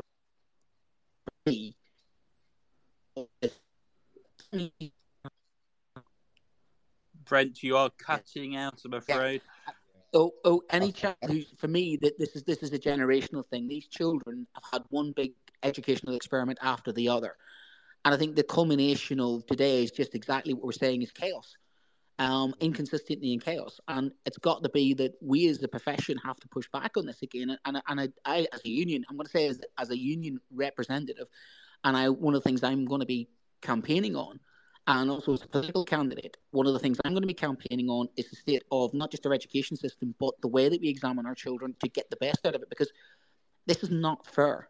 For me, this is not fair on us as educators, but it's not fair on these children, and especially the type of children who we know work really, really hard. They deserve better, and they have. We're robbing. They're being robbed of their future by people who cynically just turn around and what the headline is exams are back to normal, not to see here move along. That's yeah, we've, we've, had, we've, had, that, we've had, you know. Sorry, Brent. We've just had another comment come through about um, just just confirming that you you hit the nail on the head, and this is how uh, Catherine Flynn feels as a head of department uh, today. Uh, how the hell do I justify these results? Um, I won't lie. I've sobbed my heart out today, and I'm dreading next Thursday wonder how many people are in the, in that position where actually now they're actually kind of now really worried about next week, uh, really kind of anxious about. And again, it goes back to what we've been saying as a general theme now about the mental health and well-being of the staff uh, today, as they as they now pick I'm through. I'm ready. Yeah. I'm dreading next Thursday. I'm not. I, I can't go in next Thursday. Um, um, just because I know that the results, you know, as much as I have faith in the students I've taught, I know the results aren't going to look very good. So many persistent absentees, so many issues with yeah. behaviour, so many co- so much students who've been disrupted by the you know consequences of COVID. I just know they're going to be pretty horrible, and that's a conversation I'm going to have to ha- be you know be forced to have in September, and you know I, I'm I'm bracing myself for it. I think there'll be lots and lots of teachers in the same position as Catherine, yeah. and well, I, particularly, you know, think, think about history. You know, history, Edexcel history. Paper, if you did medicine for paper one, there was a wrong date in it. If you Germany for paper three, section B was atrocious, and a wise head of department would have spoken to their line manager and spoken to their SLT link and said, "Well, look, we've had these problems. The results aren't very good, and would have got got it in early. And it probably won't do a lot of good, but they'd have probably got it in early. I mean, I know no, I think he's just gone. I, I, just want to say, just back on what you just said there, I think there's a real responsibility here for um, senior leaders to actually kind of step up here and you know put a arm around a hard-working heads department who uh, who have worked incredibly hard for the last two years with the students, with or over the whole period, basically navigating their way through all of this, and actually going up to them maybe today, maybe tomorrow, giving them a quick call, you know, and just and, and just kind of you know talking to them and thinking about their kind of mental health over this week because you know as, as we said before we started off this show to say that today is a bit of a kind of wake up call. You kind of back in you're back in the room as it were as a teacher. And I think kind of Catherine is actually just um, if anyone could just let Catherine kind of talk. Yeah she's in. Catherine unmute yourself and Hello, tell Catherine. us how you do. About results day. Hi everyone. Thank you so much for your comments. I think no I mean, you guys have hit have hit the nail on the head there. I think ultimately the way I felt today is I'm just fighting a bit of a losing battle here. Um, I'm based in the north of England, so I mean, and when you look at the the national projections of how students in the north of England have performed on top of this huge hike in uh, grade boundaries, you very much feel that you are fighting this losing battle, and ultimately, it's it's the children that suffer. Um, yeah. and and you know, I know that other heads of department and other history teachers will feel exactly as I do, where we've given our soul to these children, and mm-hmm. it's just not quite paid off for them in in some regards. I've got a small cohort, we're a small sixth form, um, and seven out of the nine students were one mark off the next grade boundary, which really frustrates me that examiners are just not committing to those next grades. And Can I um, ask Catherine what exam board you are? Edexcel. Edexcel. Now yeah. I'm trying to now I'm trying to I'm racking my brains here about Edexcel history. You follow the different part, your different paths model in terms of your unit choices. I have no idea how Edexcel is marked, and uh, I'd love your input here. Is it marked question by question, or is it marked paper by paper? Paper by paper. Well, so we've got we've huge disparities between um, performance of papers.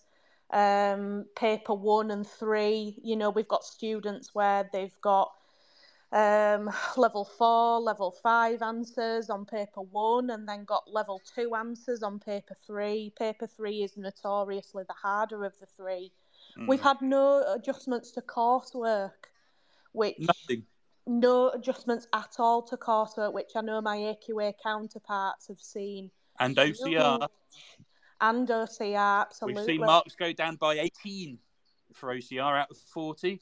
So it's a lottery, isn't it, really, of your exam board, where you live, whether you're in England, Scotland, where you, you're knackered either way, so to speak. Well, it's the point that Brent and Adam made earlier on about this idea that we're going back to a robust system, and yet there's so there's so much inconsistency, and there are so many problems, and there are so many barriers to success.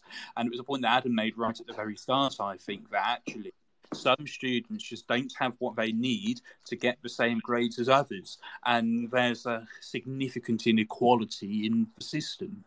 Oh, absolutely. No, it, it it's true, and it and it is ultimately the, the the, young people that suffer, you know, and, and I think that's where the frustration lies and the upset lies. And I know that's how I felt, you know. Certainly this morning, I was pretty inconsolable um, but I think, you know, as always, the teaching profession is so resilient that it will come back and go, right, we go again. And um, that that's ultimately what we have to do. But I really hope, like you mentioned, that there is going to be that support there from our senior leaders and our heads of department to acknowledge. I know I certainly acknowledged with my team today how proud I was and, and of what they'd achieved with those children despite everything and I really hope that heads do get behind us and support us. It's, it's that moment for heads leaders to step up. We just had a text in from somebody who said that Edexcel um, for their GCSE marks question by question. I know when I've marked with Edexcel in the past, not for history, um, I've marked question by question. So is it definitely paper by paper for Edexcel at A level history? As far no, sorry, sorry. No, it is. It is question by question. I apologise. Sorry. No, no, I don't know. I'm not. An, I'm not. An, I'm not really plugged into the Edexcel matrix or any exam boards matrix. I don't know to what extent the questions are all. You know that the same examiner will get all of the candidates' particular questions. Um, it is very interesting, and actually, it does suggest that actually it's not examiners throwing caution to the wind, but actually, in your case, it's really, really unfortunate that so many of your students have ended up so close to the next boundary. What are you What are you doing about that? Is the school going to support paying for remarks? Will the students pay and their parents pay for remarks? Do we know what's going to happen no, in that? The, the the school will pay for the remarks, and and and I've liaised with kind of our head of sixth form, who's been really supportive and said, you know, absolutely, let let's put this through and let's try and you know get those kids the grade that they deserve, and, and it is all the top kids, the kids that should have got A's when they've got B's. Um, actually, our, our lower end of kids that we were, were expecting to not perform as well have actually done okay and got past that, you know, threshold and got the C's. So it, it is very much the, the top end um, of those the, that grade distribution that's been hit hit for us in Edexcel. Yeah, we've had the same issue with OCR for history in that for a first time in living memory, we haven't had a single A star. And we've had a cohort where we've had a handful of students who probably could have got an A star on a good day, but actually nobody's got close. Mm. And that's been quite a surprise for us. And actually, the results have been quite nicely stacked for us towards sort of the A's and B's, uh, mainly B's. Um, but yeah, to not have a single A star from the cohort, it's really disappointing. Um, and yeah, I mean, this is now the new normal, I suppose. Um, I should point out it is 9.03. We're an hour and a half in, but we are still going, Adam, if you want to carry on going. Um, yeah, I've got, keep I've on got, I've got 10 minutes. No worries. You keep on telling us your results day stories. You can tweet in, um, tweet us. You can see the speech bubble in the bottom right hand side of your screen. Um, you can request to speak. Very excitingly, you can now request to speak if you are listening to Spaces on a laptop. It's still in the bottom right left hand side of your screen. The request mic button, and you can call in and tell us all about your A level results day stories because we've had quite a few. James Gisby says, I'm now worried about next year's cohort. I might mark far, far more strictly when I shouldn't. Yeah. Tommy has said he had students today that have been smashing psychology all year, walked out of exams feeling confident, but ended up with a C. They felt so confused. I want to have a look at the thing which is pinned to the top of the um, screen, on, top of space, Adam. Um, it's five down, which is TES um, have shown the A level results and entries by gender in 2023. Yep. Shall we have a look at that? If we have a look at the, let's have a look at the 10 most popular ones, um, or 10 where it's skewed more towards boys and the girls. We start with computing right at the very top, then physics and further maths, then economics, design and technology, mathematics, business studies, PE, music, and geography. But geography is quite even. And then girls are entering far more than boys in performing and expressive art, English literature, sociology, art and design, psychology, English language and literature, drama, English language, religious studies, and French. And Spanish isn't far behind either. History and politics look fairly even, actually. They're actually the um, most even split. Any of that surprise you at all, Adam? Uh, well, well, I was a, um, pre- previous head of computer science, and I know we had a uh, kind of continuous kind of uh, objective to try and get girls to uh, take computing. And um, you know, in my, in my, short time doing that, I went on to uh, focus more on business studies, a different centre. But I, I could I, I, I could never kind of work out uh, what what the magic kind of um, ticket was to get girls uh, more into computer into computer. And they seem to be kind of uh, fairly um, they, they, enjoyed that they enjoyed the subject uh, in Key Stage Three, um, but then would never take it at um, GCSE. And I think kind of the that thoughts one or two one or two girls um, chose that topic. Um, and I guess it becomes like a self fulfilling prophecy, doesn't it? If the if girls look into the classroom at lower at lower ages and only see boys, they then choose maybe not to choose it kind of later on when it comes to their options. Um, but we did do lots of things. I remember kind of took taking one cohort to um, we took into Disneyland Paris and we managed to kind of get to see how computer science impacts on things like um, you know digital marketing, um, you know fairground rides, the the the kind of machinery around the kind of rides and all that. It was a great trip, um, but afterwards, none of those girls took uh, computer science afterwards. Um, so I, I, didn't, I did, I never got to the answer of that. And I know physics has also had a kind of uh, similar kind of uh, over-masculated kind of uh, population uh, within within their cohort as well. So yeah, I, I, think it's one of those that research has been trying to uh, figure out for years, isn't it? Why why certain, particularly physics? I remember kind of we had the me and Brent did our masters with a uh, head of physics and I think his research topic was around kind of to try and um, encourage girls to to take physics. And you know, even after the three three years of masters, he couldn't find the kind of the magic tablet to to convince uh, more girls into physics. Um, so I don't know if it's one of those kind of tightly ingrained uh, things that you know is is very hard to kind of shift um, or there's other other other reasons at play that you know have, have just kind of lost lost us really. Yeah, I mean it's very interesting. Um, I want to ask Mr. Kelly because he's head of psychology, sociology, and politics um, about your gender divides in your subjects, and also Catherine from a history perspective as well, um, because the national trend for history is it's fairly even, boys and girls, um, for, from the um, national trends for psychology and sociology, it's more heavily weighted towards girls. I wonder if either of you have got any insight into that in your schools and your subjects. Yes, um, sociology is very female heavy. We get one or two boys in every class each year, in about a class of 15 max. Psychology is starting to get more males within it, but it's still female dominated. I'd say it's still about 70 30 split. So it does mirror those trends. It's really interesting. What, what, out of interest, I don't teach sociology, but I've always found it a really interesting subject. Why, why do you think sociology is so female dominated? It's going back to that concept that was mentioned earlier about that self fulfilling prophecy.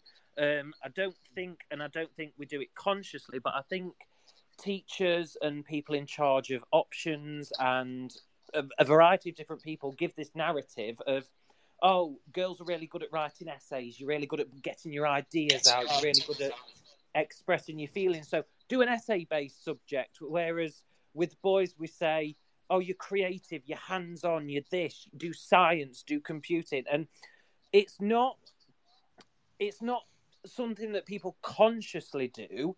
But I think we've also fixed it in our head. Well, boys can't write long essays. Boys can't express their feelings, and I feel like that trickles into subject choice as well. Um, you do see a lot of, like I say, evidence that it comes a lot from staff. It comes a lot from peers. So it'll be, oh, don't take that. That class is full of girls, or don't take that. That class is full of boys, and they're very heavily influenced by that. And I think that's a massive factor within it as well. That's a really interesting insight there, Catherine. I don't know if you wanted to share your insight as well. Yeah, I think you know, you know, you're absolutely right there in those comments. Um, I do find year on year our, our split varies um, between girls and boys. I do think absolutely that perception of that girls um, have the the skills or are perceived to have the skills, you know, the extended writing skills to be successful at, at A level history and GCSE history. Um, but you sometimes find that boys generally have some of that that passion and enthusiasm for history. So I I think actually we do reflect that split. It is quite even between girls and boys in history.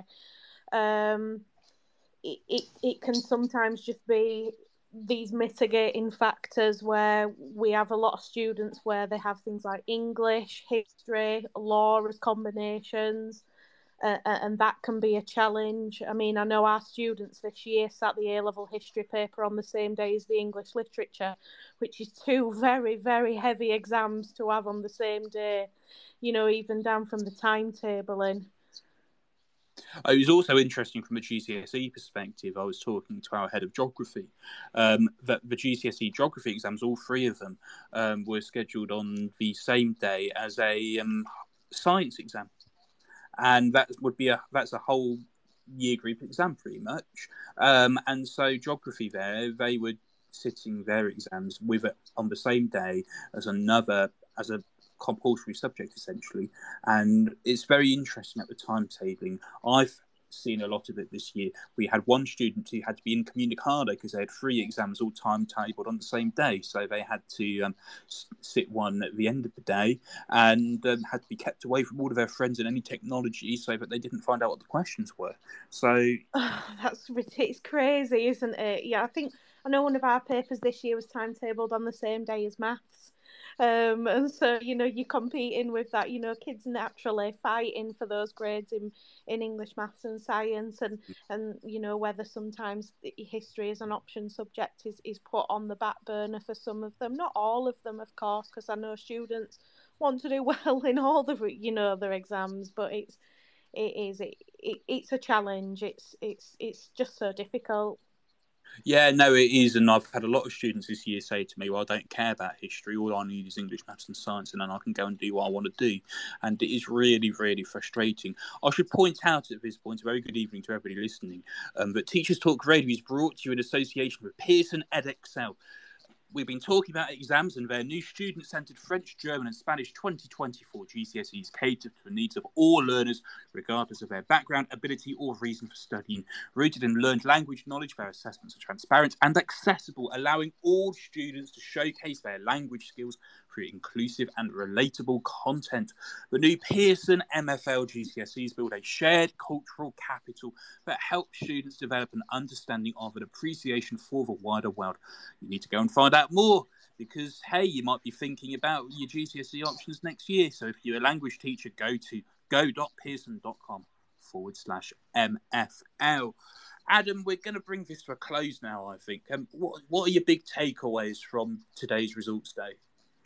Yeah, I mean, I mean, it kind of, as I said, it's kind of it started off with the, the day thinking that actually the, the education secretary was doing a very good job, um, not playing the blame card, really kind of empathizing with students, uh, to then kind of drop in a kind of almost like immediate clangor by by that you know in 10 years time no one will worry about kind of what you've got.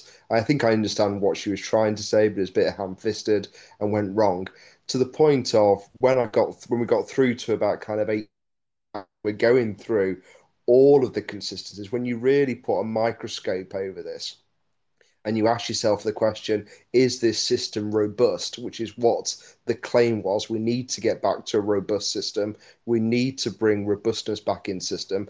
Actually over the course of the last hour and a half, we've very much, you know, analysed and think concluded that the system is really unfair and a little bit all over the place, and in some cases, really unfair to lots of students and lots of teachers who have put incredible amounts of work in over the last 14, 15, 16 years of their lives uh, to receive a judgment, which is a grade, of what their capability is.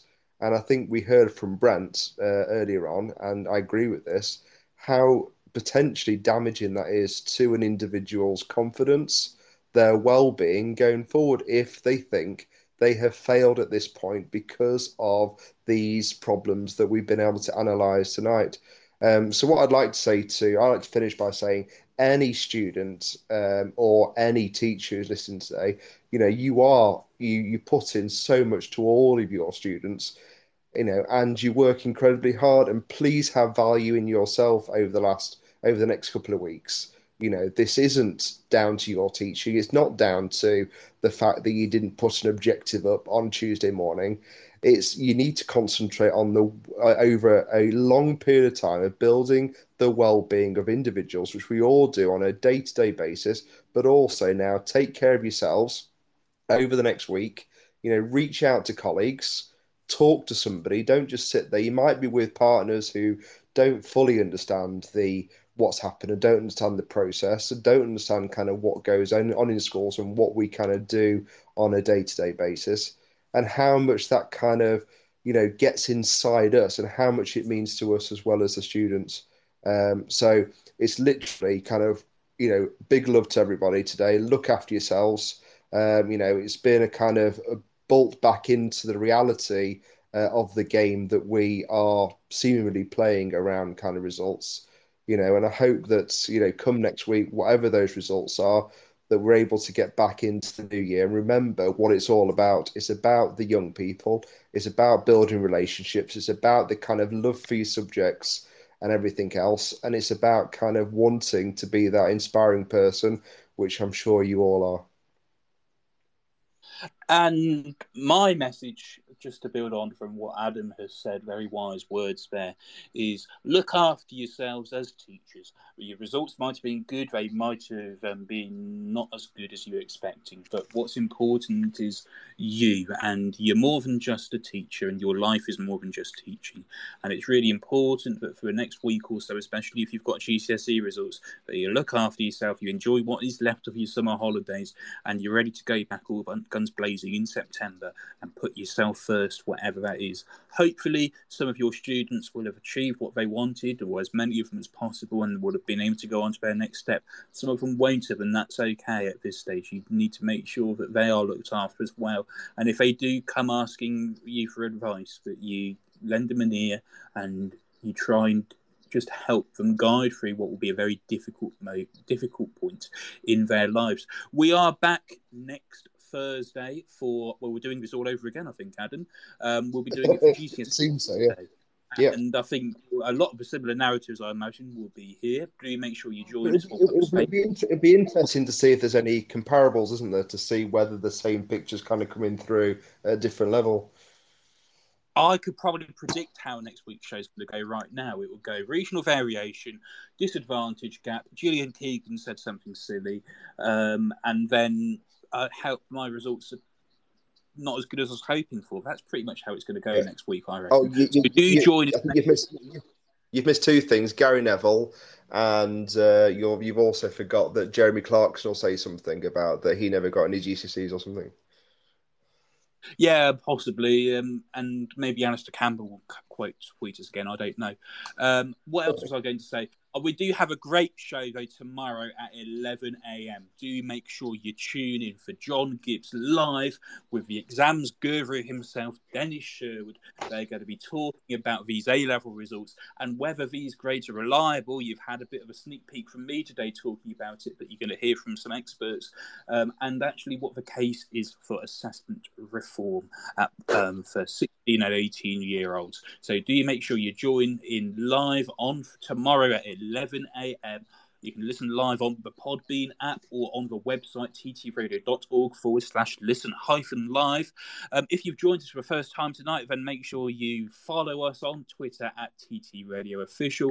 We'll keep you up to speed with the um, latest um, news stories in the world of teaching, and of course, all of our wonderful hosts. We've got, I think, three new hosts starting next week. Really excited, and we are still looking for more hosts to join us on Teachers Talk Radio. Our spaces are running out, but we do have some left, including on the evenings. And for those of you who don't want to commit to a weekly or fortnightly show, we do have monthly hosting opportunities available as well. To find out more, just drop us a DM, or you can find out more and apply on our website, ttradio.org forward slash contact. So it's goodbye from Adam. Good night. And it's good night from me. Take care, look after yourselves, and we shall see you on Education Tonight next week. Cheers. You've been listening to Teachers Talk Radio. Tune in live and listen back at ttradio.org. We look forward to hearing from you next time on Teachers Talk Radio.